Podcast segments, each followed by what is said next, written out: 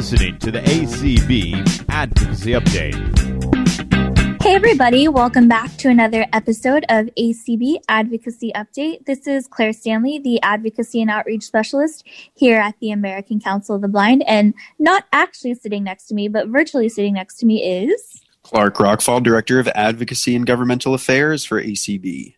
So, thank you to everyone who is streaming, downloading, listening, subscribing, rating, and reviewing this podcast via your favorite podcast player, as well as everyone out there in ACB Radio Land. No, welcome, welcome back. Uh, as always, you can learn more about ACB at on our website at acb.org. And thank you to Sprint T Mobile for underwriting this podcast and all podcasts for the remainder of 2020. Great. So we are excited to have a guest today. We have really been fortunate this last several weeks. We've had a great lineup of guests, and today will not disappoint, I promise. Um, so, as background, today we're going to be talking all about digital accessibility, uh, which I personally think is great because we live in 2020, almost 2021, and technology is everywhere. It surrounds us. We interact with it work with work, with play, with school, with everything you can imagine. So we're going to be talking about what laws um, apply to digital accessibility to make accommodations for people with disabilities and just kind of what's going on in that realm. So it's going to be a great discussion. We are joined by Rachel Weisberg. Did I get that right, Rachel? You did, Rachel Weisberg. Yep. Awesome. Um, to talk to us, uh, Rachel comes to us from one of the protection and advocacy offices out of the state of Illinois. Um, so, without further ado, Rachel, do you want to introduce yourself to our listeners? Sure. Hi. I'm so happy to be here and to be chatting with everyone um, I will say, as a disclaimer, this is my first podcast. I love listening to podcasts. I've never been on a podcast, so I'm particularly excited um, to have this opportunity today. Um, so, as Claire mentioned, I work at an organization called Equip for Equality. We are one of the nation's protection and advocacy agencies. Um, every state across the country has one of us, has something called a PNA. Um, we are the one for the state of Illinois, but you may be familiar with the one by you. Um, often we're called things like disability rights and then the name of your state. So if you're in California, it's Disability Rights California. If you're in Texas, it's Disability Rights Texas.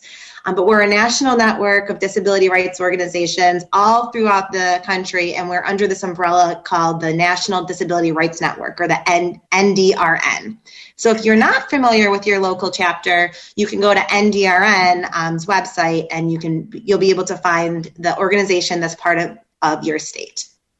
I must say, I think Illinois has one of the coolest names uh, out there for you guys as PNA. So, why, awesome. thank you. We're, we're, we try to, you know, sometimes people contact us looking for equipment, but we do feel like, um, you know, our name, we are equipping people for advocacy and legal strategies. And um, yeah, it's, it's definitely here to stay. oh, Rachel, is part of our conference and convention each year at ACB, our members draft and vote on resolutions. And of course, those can be found on the ACB website at acb.org slash resolutions. And the first resolution for 2020 dealt with digital access and inclusion.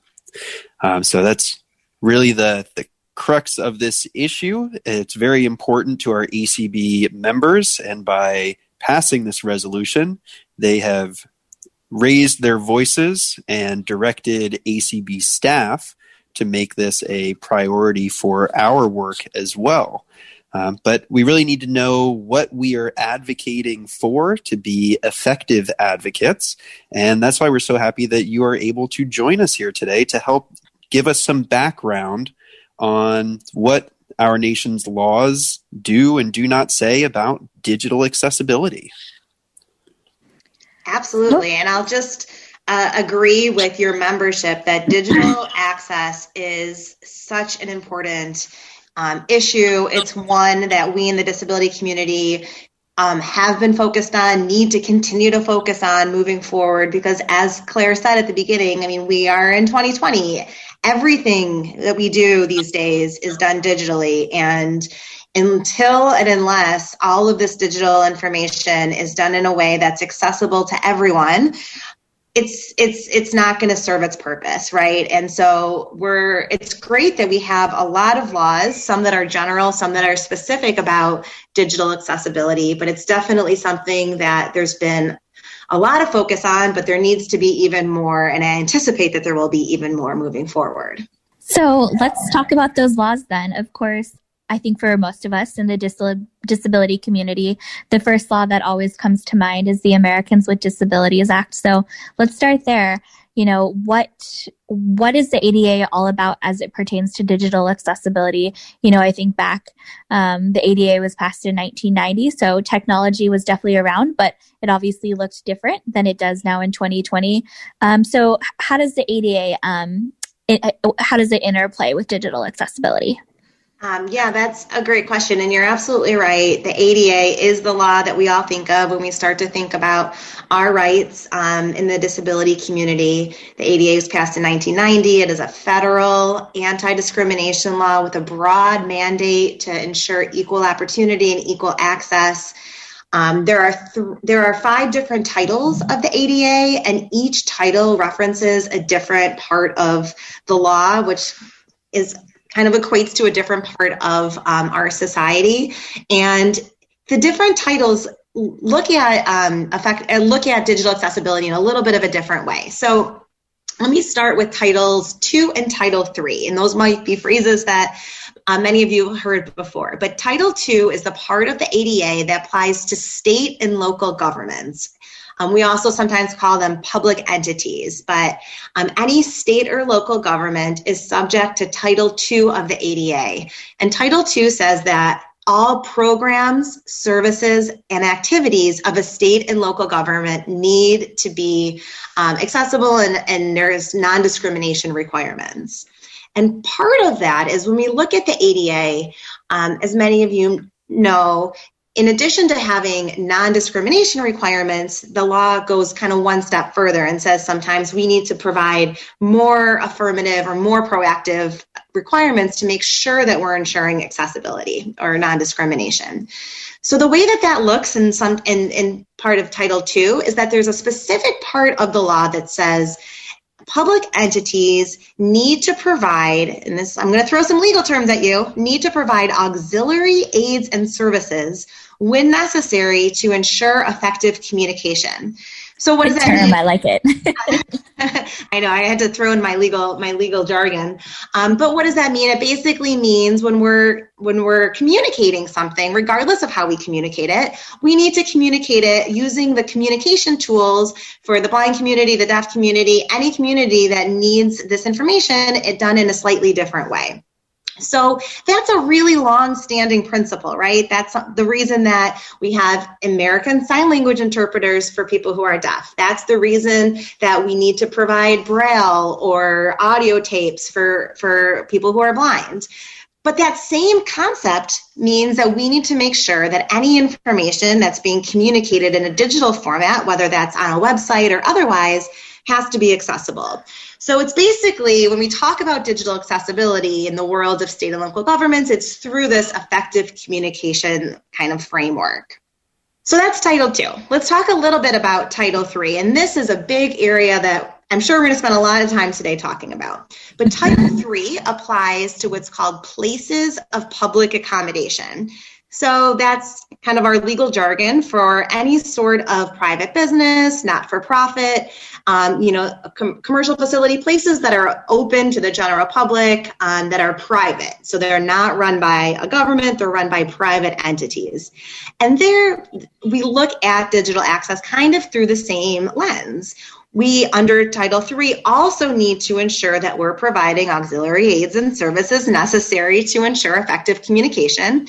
So, when we have a Title III entity and they're providing information digitally through websites, through anything else, we need to make sure that that is being provided in an effective, um, in, a, in a way that ensures effective communication.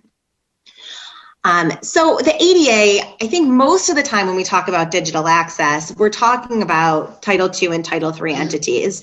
Um, and I don't want to get too much into it. Maybe we can talk about it a little bit later, but it's also really important to remember that under Title I of the ADA, um, there are protections for employees with disabilities and applicants with disabilities.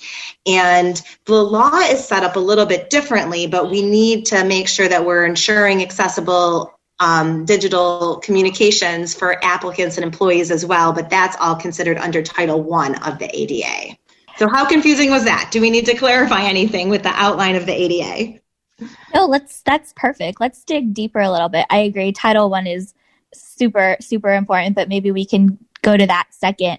Going back to titles two and titles three, um, when we're talking about auxiliary aids and services, you gave great examples of kind of the the typical ones we would think of that are more I'll call them old school as far as, you know, braille and things like that. But what might they look like in the digital world? You know, we, we obviously live in an era where we do everything via email or 20 different apps on our phones. Um, so what might um, auxiliary aids and services in the digital world look like?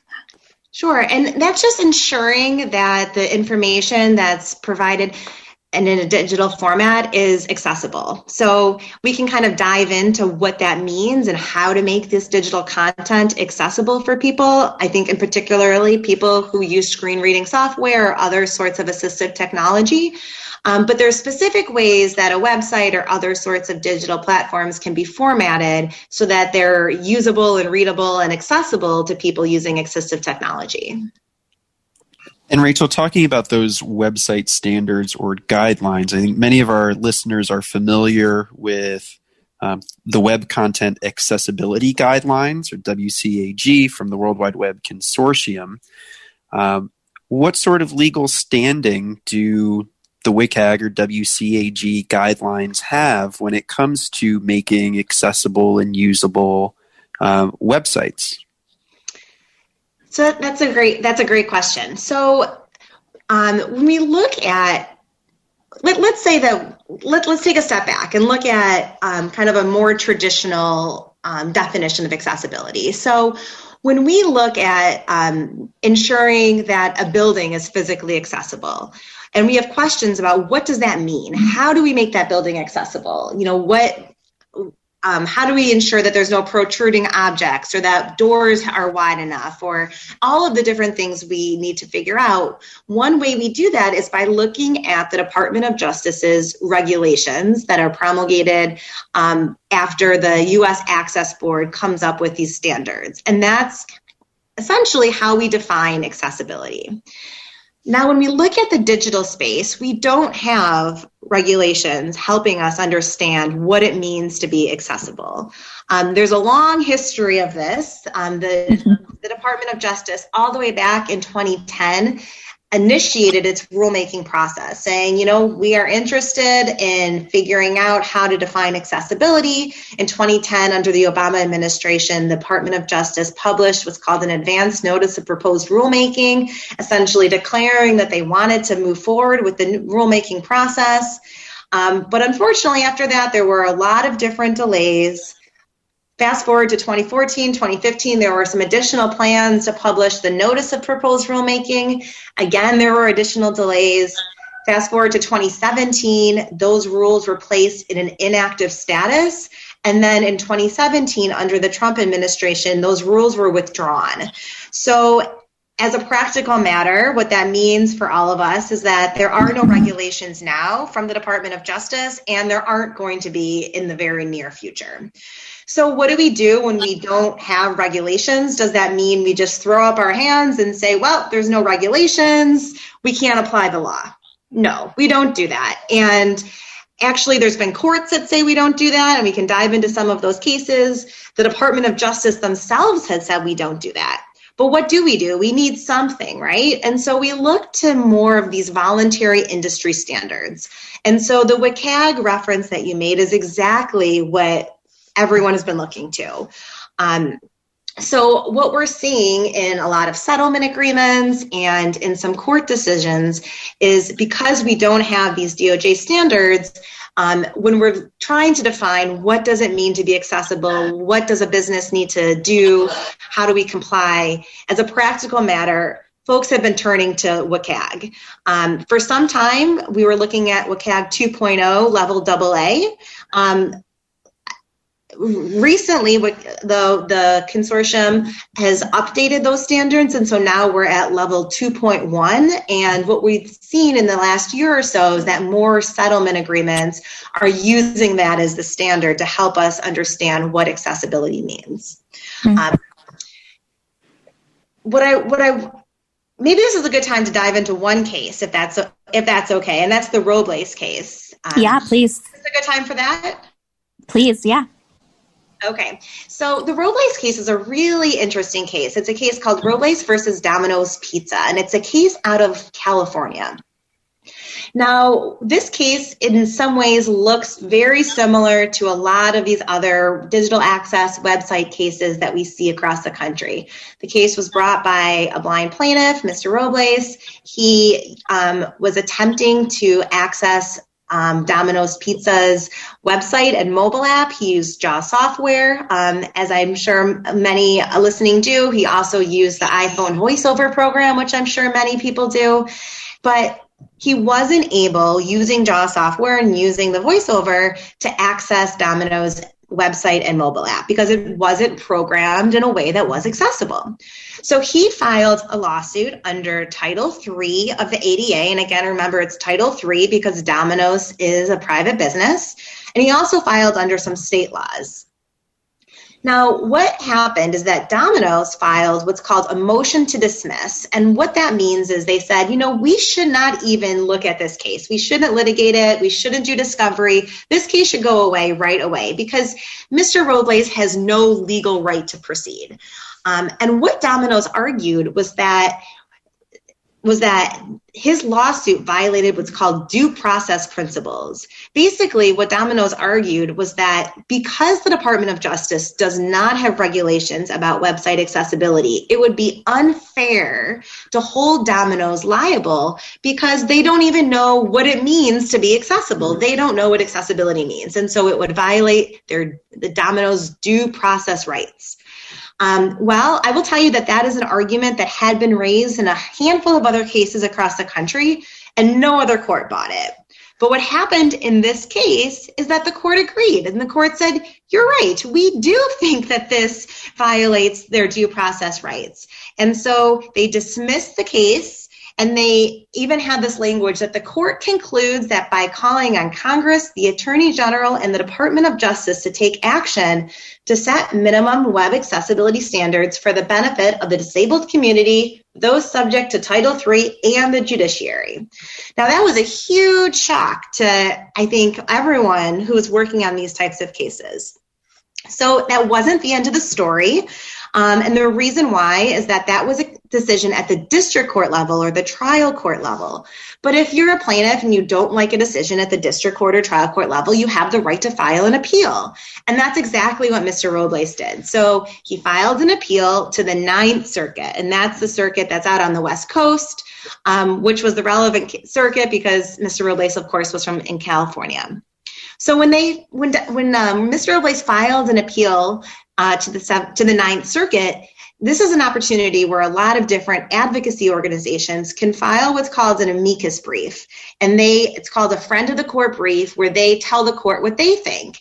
And as you can imagine there were so many amicus briefs filed on all sides of this including a ton from various disability rights groups including the acb um, and the ndrn which is again the parent organization of my of my organization so what's really interesting is that while this case was pending before the Ninth Circuit, um, there was a letter that the Department of Justice published. So, what happened was a group of legislators from Congress came together and they wrote a letter to the Attorney General and they urged the Department of Justice to state publicly that private legal action under the ADA about websites is unfair and violates basic due process principles because there was no clear rule about what final or what website accessibility meant.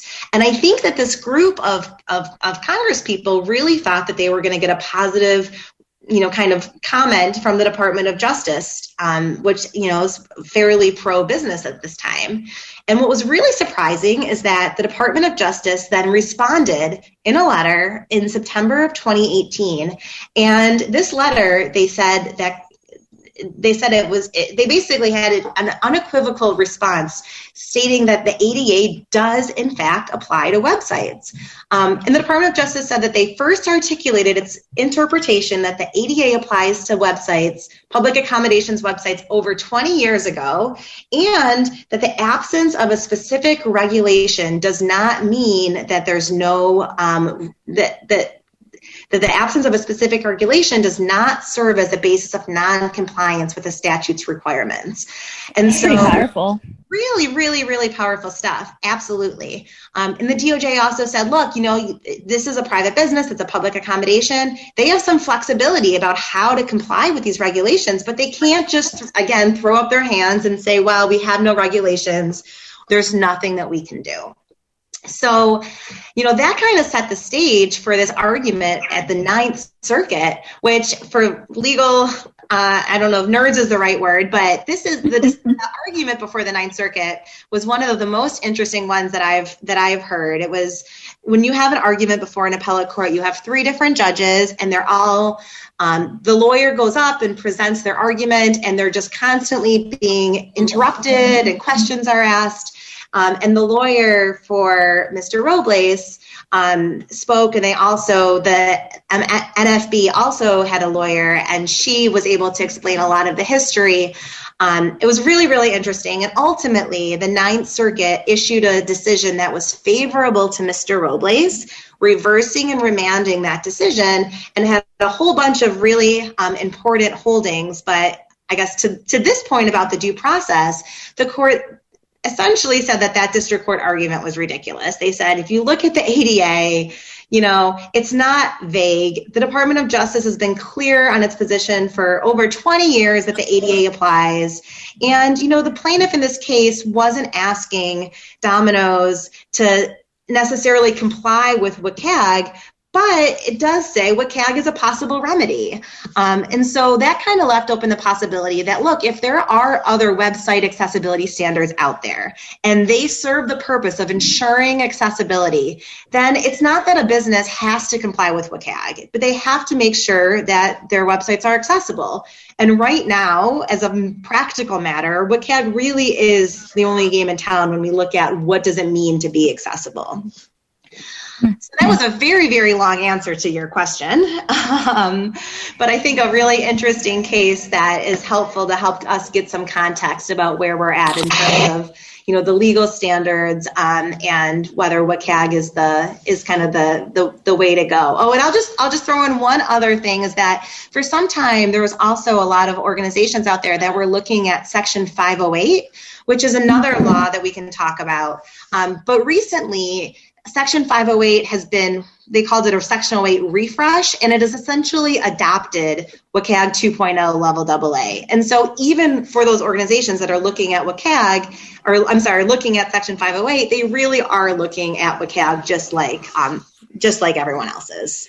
I guess before we jump into the Section 508 of the Rehabilitation Act, um, just to finish up on Robles v. Domino's, and Guillermo Robles is a member of the California Council of the Blind, um, our California state affiliate.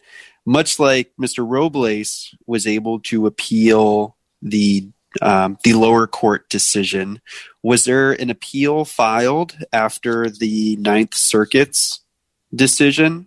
In the Robles v. Domino's yes, case? And I'm I'm so glad you that you asked.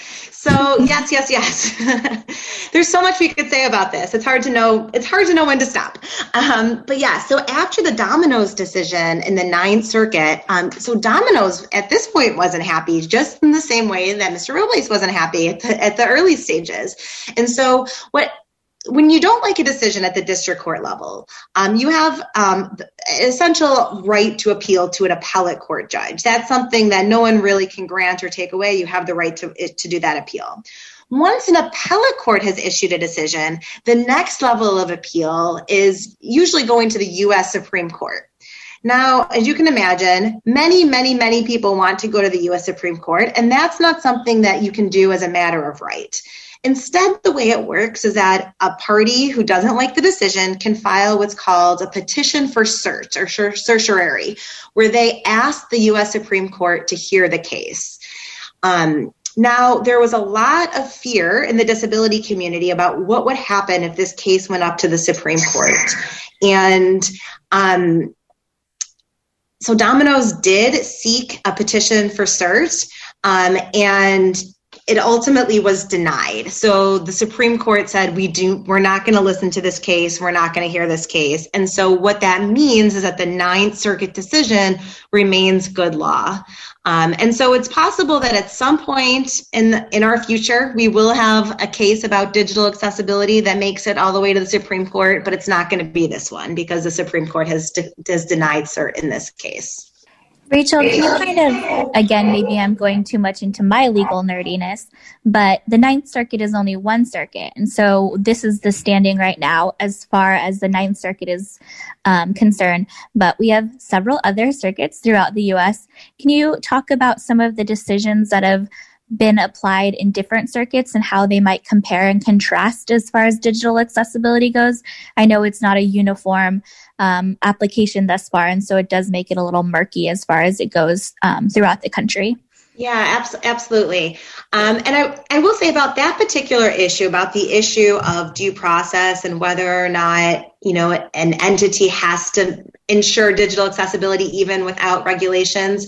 Um, that Ninth Circuit case, at, once we were at the district court level, was a bit of an outlier. So if you looked at all of the other cases across the country, there really weren't any other cases saying that an entity did not have to provide digital accessibility um, just because there were no regulations. And so even though that decision was in the Ninth Circuit and only is precedential, meaning it only has to be followed by lower courts in the Ninth Circuit, um, there's really nothing that's that states the contrary outside of the Ninth Circuit. So I'm pretty confident saying that I think that's pretty much the law um, across the country that.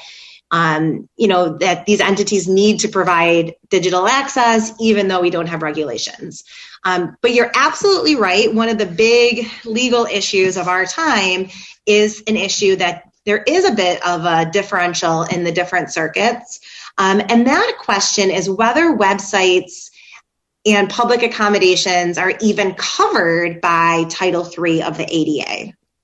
Um, I want to do a quick differential in that, you know, we talked about this difference of Title II and Title III. There really is no question at all about whether a state and local government needs to make their websites accessible. Because when you look at the requirement that state and local governments provide programs, services, and activities in an accessible way, and that phrase program services and activities have been really broadly applied. Courts, tons of courts across the country have said that really applies to everything a state and local government entity does.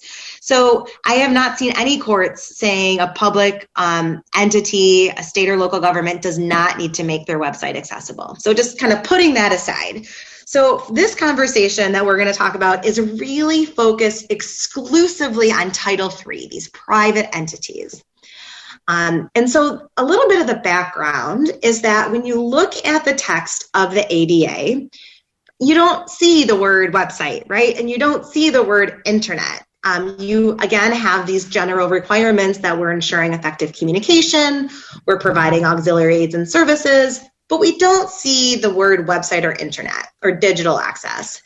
So is that surprising? No, right? I mean, the web, the ADA, of course, was passed in 1990, and the the world as we know it is a much, much different place. but what's happened because of that is that there's some question about whether Title III of the ADA even applies to um, whether whether web uh, whether um, requirements for websites even are applied to Title III of the ADA, or whether the ADA even applies to website accessibility. Kind of saying it a lot of different ways, this, meaning the same thing. And the reason why is that the reason why is that when you look at what is covered by Title III of the ADA, it has to be a place of public accommodation. So, what do you think about when you think of the word place? Well, arguably you could think of a typical brick and mortar structure, right? A physical place.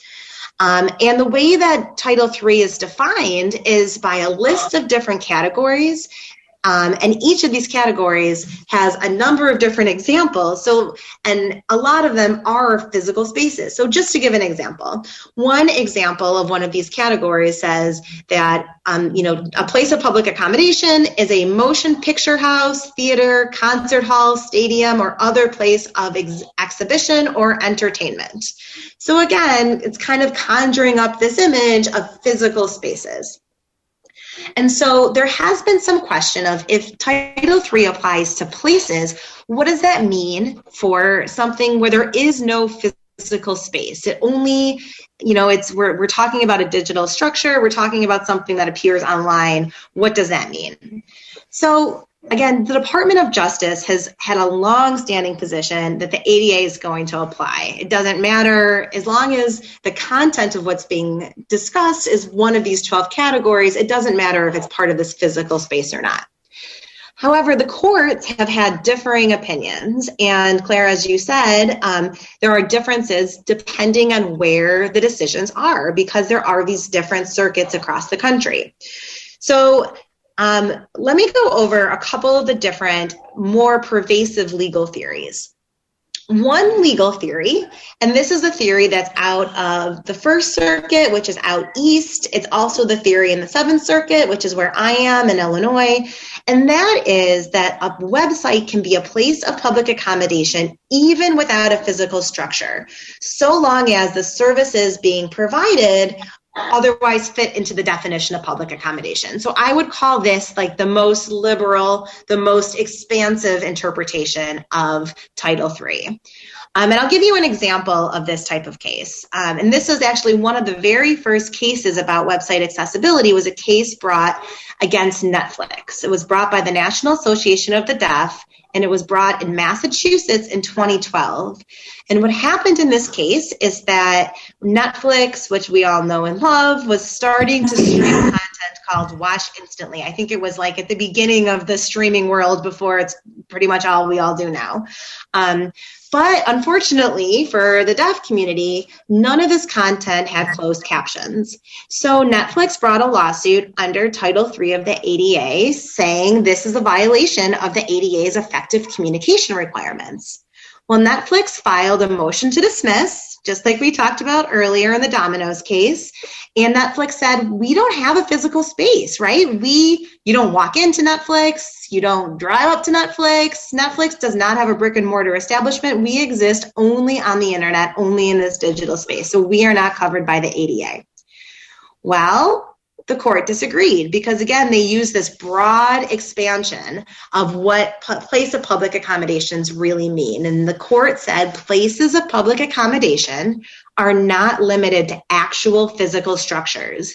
And netflix falls within at least one if not more of the enumerated ada categories. And so they said look that netflix could be a place of entertainment right? It's entertaining us. It could be a rental establishment. It could be a service establishment all of these things could make it a place of public accommodation, even though it doesn't have a physical structure. So that's the group that I would say is kind of the most expansive, the most um, liberal definition of public accommodation. Um, any questions about that? And then, otherwise, we'll dive into the next in the next kind of category.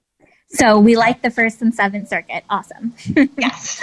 right. Good. That's the take home point. That's the synopsis. um, okay. So then the next grouping I call kind of the intermediary grouping. And this is kind of a weird one. So there's a group of courts out there that say that websites can be places of public accommodation if there's a nexus to an actual physical place of public accommodation. Okay, so what does that mean? That means actually the Mr. Mr. Robles's case is a great example of that. So Domino's Pizza undisputably is a traditional place of public accommodation, right? We can go in, buy our pizza, sit down, order our toppings, whatever we want to do. Well, if you go on Domino's website, you could order your pizza. Um, and so you could go on their website, you could select the toppings, you could basically do something that's going to create a gateway or a nexus to this physical place of public accommodation. And so this group of logic is that as long as there's some sort of connection between this website and the physical place of public accommodation, then the ADA is going to apply. And there's lots of different circuits um, and courts that that use that framework. Um, and I'll give you one example. In addition to Mr. Robles' case, there's a case called Gomez versus General Nutrition Corporation, and this was a case brought in Florida in 2018. And this um, and and there the plaintiff argued that there was a nexus to the physical store because if you went on GNC's website you could purchase products you could learn about the sales you could find the stores you could also buy products remotely. And so as long as again there was some sort of connection between the website and the physical place you're good to go. You have the nexus. Make sense? Or at least quasi make sense? Any questions about that one? Sounds good Okay. So, Rachel, what if there was a, a situation kind of in that nexus, but a private entity offered a a sale or a coupon online, but not necessarily in store, or you had to um, activate it online versus just going into the physical store? Definitely a nexus. I'd say that is definitely a nexus. As long as there's some connection between what you can do online and what you can do in the store, I think you I think you're there. Are there other examples of different uh, various opinions in other circuits? Yeah, there sure are. So there's one final, um, well, kind of two final examples. Um, the last ex- um, Actually, I'm sorry, just one final example. And I guess let me just say that the Nexus issue um, is one that is I think it's it's okay when you have a private business that also has a physical brick and mortar location, but it's really problematic when we look at a um, a, a, company that exists only online. So I was going to say we live in an era now where things are going more and more online only. Absolutely, exactly, and that's really problematic because like l- let me just give you an example. So you know we just talked about this netflix case out in massachusetts where um, the court found that nexus that, that the ada applied to netflix even though it didn't have a you know a brick and mortar establishment. Well what's fascinating is that california is one of the jurisdictions that has this nexus requirement um, just months after the National Association of the Deaf brought a lawsuit, there was another plaintiff who brought a lawsuit against Netflix. And I'm not kidding you when I say it was almost exactly the same facts. It was also about closed captioning, it was also about this watch instantly. But the difference is that instead of bringing this case out in Massachusetts, this individual brought the case out in California. And guess what happened under this Netflix requirement and under this Nexus? Netflix and, Net- and Nexus are very hard to say in the same sentence. but under the Nexus requirement, there the court said, hey, Netflix has no nexus to an actual physical space. And that's what required by the Ninth Circuit precedent. And so we're so sorry, plaintiff in this case, you cannot bring your case forward, which to me is just such a, a, a, stark example of the differences between the different circuits when we have two exactly same fact patterns and two exactly different court resolutions. Little disconcerting right? Disconcerting. Um, you know as lawyers i would say you know we all we for a place like Netflix where you could file anywhere, it's kind of confusing why a case would have been filed about this in California given the state of that law. Because Netflix, of course, applies, you know, is is um, uh, exists across the country.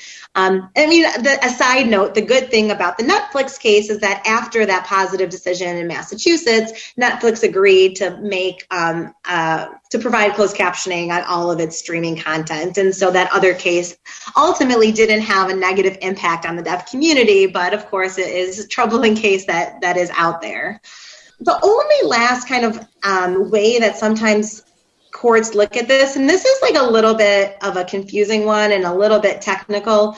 but sometimes what courts say is that when you look at what Title III applies to, it applies to services of a place of public accommodation, not just services in a place of public accommodation.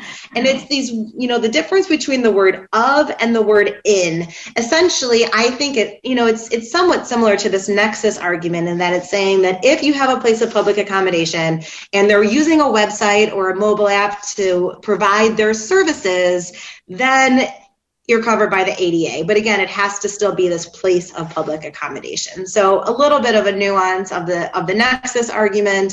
Um, and we see a little bit of an overlap there. That language is actually also used in the Robles case. And Rachel, earlier you touched on uh, Section 508 of the Rehabilitation Act. Can you quickly go through um, what that means for uh, website accessibility? Yeah, of course. So the Rehabilitation Act of course, is another anti discrimination law that protects the rights of people with disabilities. And there's lots of different sections that make up the Rehab Act. So, folks may be familiar with Section 504. It's a term we hear a lot. Um, people have, of course, 504 plans when they're in school, and there's 504 coordinators.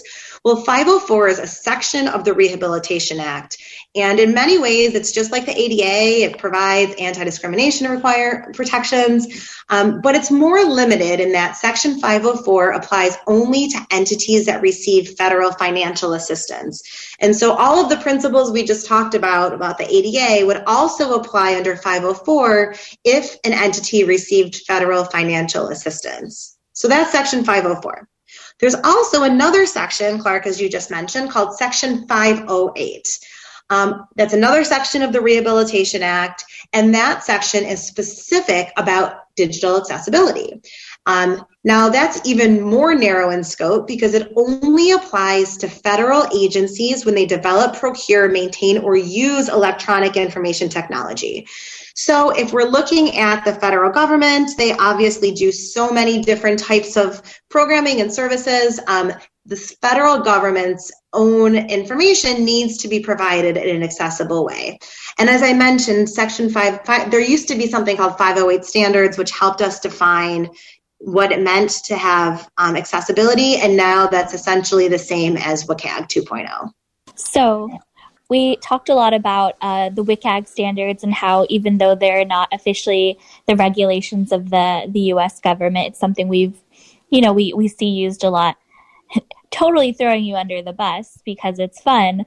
We sure. are about to have potentially a new administration. It, we are recording this, I should say, for the record, on uh, November 6th. So we still don't know who our president will be. Do you potentially see regulations coming in a new administration? Do you think that's a good thing, a bad thing, an indifferent thing? Um, yeah, so you're not throwing me under the bus. It's a question that we've been asking ourselves for a decade now, right? So, um, you know, I'm I I personally, um, speaking on behalf of myself and, and myself only, um, I am hopeful that we would have some sort of um, clear regulations.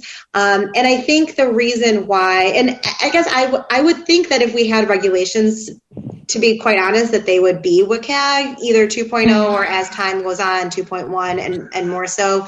Um, because again, as a practical matter, that is what's out there and it's been working for, for, for places. And from what we can tell, you know, again, the government with 508 did adapt WCAG. And there's also um, the Air Carrier Access Act, which is a whole different law that applies um, to air, you know, air carriers. Um, but there, the Air Carrier Access Act also incorporated WCAG in its own regulations. And so there, I think there's when we look at where do we think the government's going, I think there's reason to believe that that's the WCAG would be the direction that the government's going. Um, and the other reason I would say is that oftentimes, you know, the Department of Justice even if they don't have regulations, they are still actively working on these issues. There's a whole, you know, really robust disability rights section in the Civil Rights Division of the US Department of Justice, and they're still doing settlement agreements. And a lot of the settlement agreements about digital accessibility do require compliance with WCAG 2.0. Um, I, I, as we sit here today, I don't recall if I've seen any DOJ ones that have gone to 2.1. Um, that might be private settlements, but that's definitely still the world that we're that we're living in, and that DOJ is looking at WCAG. Um, so, do I think that regulations would be a good thing? Um, I think anything that helps kind of take the uncertainty away is is probably a good thing. But I, of course, would want to make sure that the regulations were well done and thoughtful and robust. Um, but I would be optimistic that they would be. All right, Claire. I think now we should get to have a little fun with a, a lightning round with Rachel. Uh-oh. And Uh-oh. yeah, Ooh, I I know. like it. and by this I mean, so let's say I am a job seeker and I Ugh. am applying for a job with the federal government through USA Jobs. Does that Okay. need to be accessible? And what title of the ADA would that fall under? Okay, okay. I would say yes, that needs to be accessible. And I would say it's a trick question because it does not fall under any title of the ADA. The federal government is not covered by the ADA, it is covered by the Rehabilitation Act. So it would be covered by Section 508. Nice. Do I He wasn't tricked by that one. Yeah. Awesome. now, what if I was applying for a job on a commercial um, website? Ooh, tricky. We're back in the ADA world. Um, the ADA applies to any employer that has 15, one five or more employees, and that would be covered by Title One of the ADA. And I'd say issues about accessible applications are really interesting. And here's why. Traditionally, under the under Title One, if we want to have something be a little bit different or more accessible, we as people with disabilities need to ask for it as a reasonable accommodation. So the traditional thought process would be that if somebody applies for a job and the job application process isn't configured in a way to be accessible with a screen reader or mobile device, we would have to reach out to the employer and ask for that to be made accessible as a reasonable accommodation under the ADA. Mm-hmm. Well, there has been some line of thought about how that feels unfair, right? It requires us to disclose in a way that we may not want to disclose at that early point in the process. And it may be a deterrent for people to apply for jobs. Um, so far, I have I don't believe I've seen any cases addressing whether the application itself is um, an inaccessible application is a violation of the ADA without somebody requesting an accommodation. But that's definitely a case I would be interested to consider. Um, but I, I think definitely, absolutely, if somebody a- attempted to apply for a job, asked for a reasonable accommodation of an accessible application, and either didn't get it or pretty much got deterred from applying or immediately rejected, that would be um, problematic under Title One of the ADA. And Rachel, one final variant of that question: What if the job listing um, in the application was submitted to a third party and not necessarily the employer themselves? Interesting. So I would say that employers have an obligation to ensure that their com- that their application processes are accessible. So the fact that they are contracting that obligation away to a third party wouldn't take away that obligation or that requirement. And then I'd also say it might be that that third party, if they're like a temp agency, it's possible um, that they may have their own obligations under Title One of the ADA. So oftentimes we see situations where there's either a joint employer or there's some type of employment relationship between two different entities. Um, I have an interesting case right now that is not about, it, it's about um, accessibility in a job application process, but it's on behalf of clients who have autism. And it is, it's against this, it's, it's against a government, but it does, it's against two different parts of the government because it's about how they interplayed with each other. And so it's easy for defendants, I think, and employers to kind of point fingers and say, it's your responsibility, it's your responsibility. But ultimately, it's kind of everybody's responsibility, and they need to work together to make sure that we have accessible application processes. And I mean, I could just keep going with this all day. Keep going, it's Um, fun. I- okay, good, good. All right. I am hired. I am working. Um, but my employer uses third party software that is inaccessible. Um, whose responsibility is it, and how do we make sure that that third party vendor uh, software or web application is accessible? Such a familiar story. that's never happened. That's just never. a total hypothetical that has not happened to anyone, right? Yeah, I mean that's that's obviously a very, very, very common fact scenario. Um, the answer from a ADA perspective is that the employer is ultimately responsible under Title One of the ADA. But what that means is that if they have software that's not accessible, the employee, of course, would want to alert the employer to that and ask for some sort of reasonable accommodation under the ADA.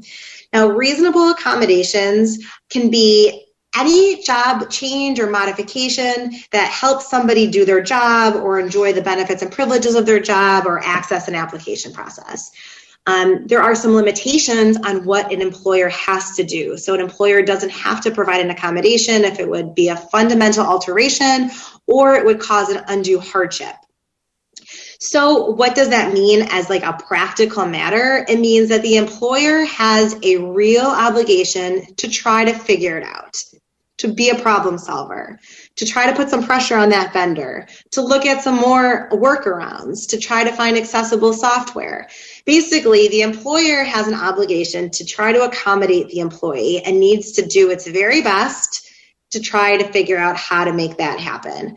Um, vendors often do not have standalone responsibility under the ADA. And so it's up to employers, it's up to businesses to put that business pressure onto the vendors to say, we're not going to buy your products if they're not accessible.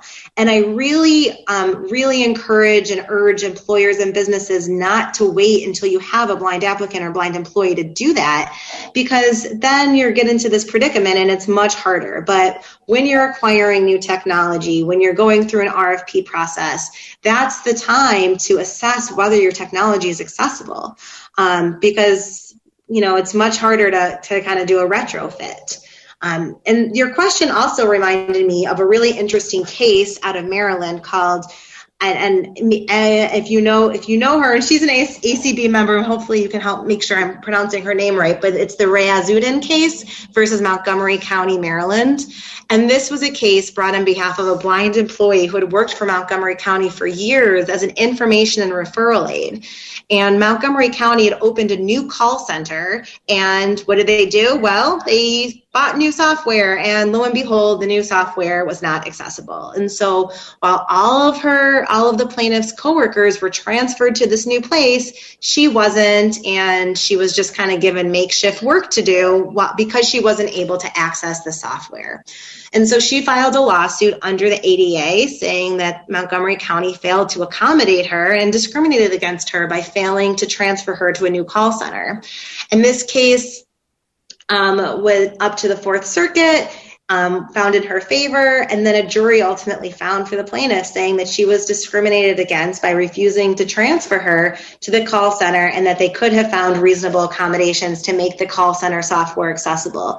So it's definitely, um, you know, a fact situation that happens a lot, and it's one that for any employers who are listening, we want to be proactive and only get accessible software and for all employees, you know, we do have an obligation to bring these issues to our employers' attention and to work with them through the interactive process to try to find a possible reasonable accommodation. So, Rachel, you just made a great point that um, employers or companies should be proactive in making sure that their software is accessible. Are there resources out there for people to know, hey, is my, you know, we talked about WCAG, so to say, hey, is our product even accessible? I think a lot of people are kind of, you know, caught in the headlights and go, what does that even mean? So are there resources that companies can look into to even begin the process of assessing their their systems? Um, yeah, there there are um, there are some automated processes that could be a I would say a very very preliminary first step. Um, we never want to rely exclusively on on these types of automated processes because they can't catch everything. But again, it's an okay first step. Um, and maybe I can send some specific websites and links along to, to go with this podcast um, because there are, you know, a number of different um, options out there. There's also a lot of organizations that do user testing, and I'd say that the combination between automated and user testing is really important because users kind of bring that human element to it. And a good example is um, one import, one big barrier that I know we all see is that um, there could be an image, for instance, and that image doesn't have an alt text that you know is, is including a narrative that describes what that image is.